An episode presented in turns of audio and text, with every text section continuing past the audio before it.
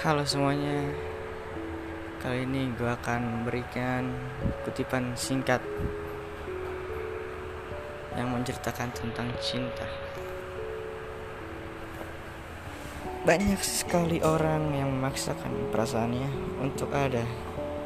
Cerita cinta dan lagu cinta itu semuanya seakan-akan menjanjikan cinta yang menyenangkan Lalu ketika kita jatuh cinta, maka kita akan berekspektasi dan menaruh harapan yang tinggi.